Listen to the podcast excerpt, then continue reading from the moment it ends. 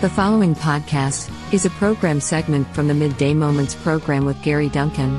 Join Gary for two hours of sacred music, along with moments of faith, family, and fun. Listen to AM 850 in St. Louis, or on the live stream at kfuo.org. Christ for you, anytime, anywhere, KFUO Radio. AM 850 KFUO worldwide at kfuo.org. Good afternoon. This is Midday Moments. It's time now for our moment for the family. Mary, I see that we're going to have some trash talk and cottage country. Every week during the pandemic, it seems like we're dealing with another new issue. I admit, though, the title of today's conversation kind of threw me. Trash Well- talk and cottage country? Let's start with the trash talk, Gary. I know where you're going with that, Mary. All those disposable masks. You're right, Gary. According to research, waste pickup in residential areas has spiked by as much as 40%. Obviously, hospitals and nursing homes have needed more frequent pickups. We become more eco aware, but now I can see that the pandemic is pushing us kind of backwards on that. That's really happening, and it's happening in a big way. Because if you think about it, plastic is the main component in masks, gloves, hand sanitizer bottles, test kits, And- you name it. Yeah, that list seems to go on and on. And, you know, I'm also thinking now, what about since we're not dining in as much, all those food takeout containers? I see the problem there. And yet, the problem is just beginning when we talk about the plastics. Some retailers, including my local grocery store, they don't allow bringing in cloth bags anymore. They fear the bags could bring in germs. That was always a nice, easy way for me to help the environment. Yeah, and I remember back in spring when Starbucks wouldn't let you bring in a refillable cup. Yep. Many waste management systems have very specific directions on their websites if you check them.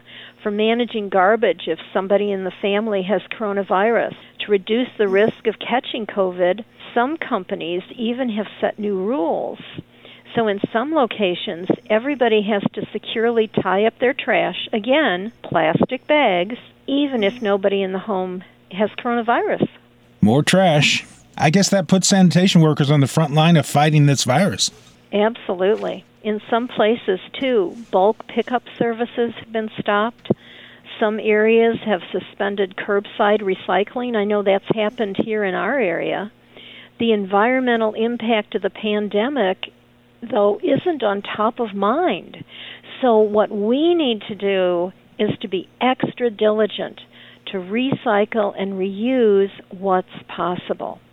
I think you can see, Gary, that trash talk is going to be a continuing issue as we move through the COVID situation. But there's also another term on the title of this week's segment cottage country. That sounds like a uh, cleaner subject. It is. Earlier this year, many of us faced shortages of everyday things like soap and toilet paper. But now the current inventory shortage reflects the fall season What's missing now? mason jars and canning supplies.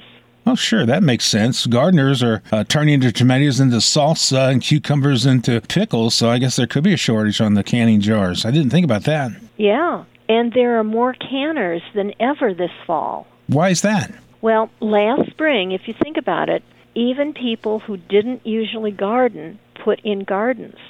Some of us feared food shortages at the time we were talking about that. Right? And of course, we were all afraid to go to the grocery store. So, growing your own food was a way to make sure you'd eat.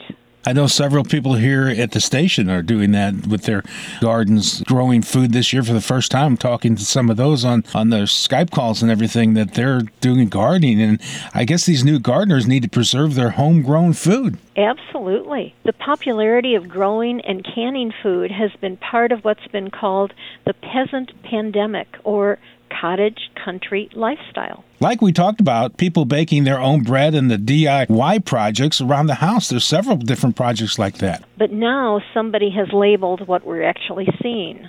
Country cottage lifestyle. The name makes sense. I mean, settling down in a log cabin to watch old movies and TV shows feel like comfort food entertainment. This trend is big, Gary.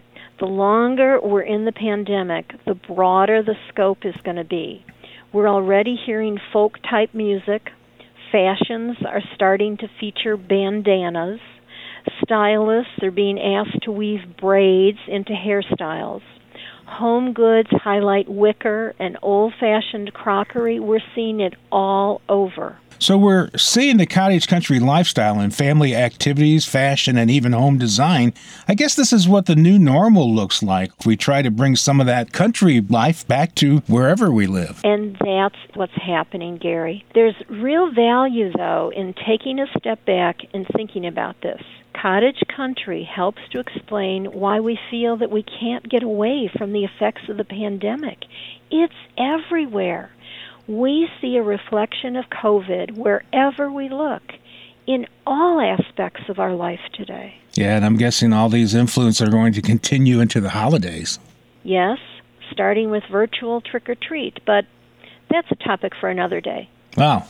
Virtual trick or treat. I hope we talk about that soon. Thanks, Mary, for being part of the show today.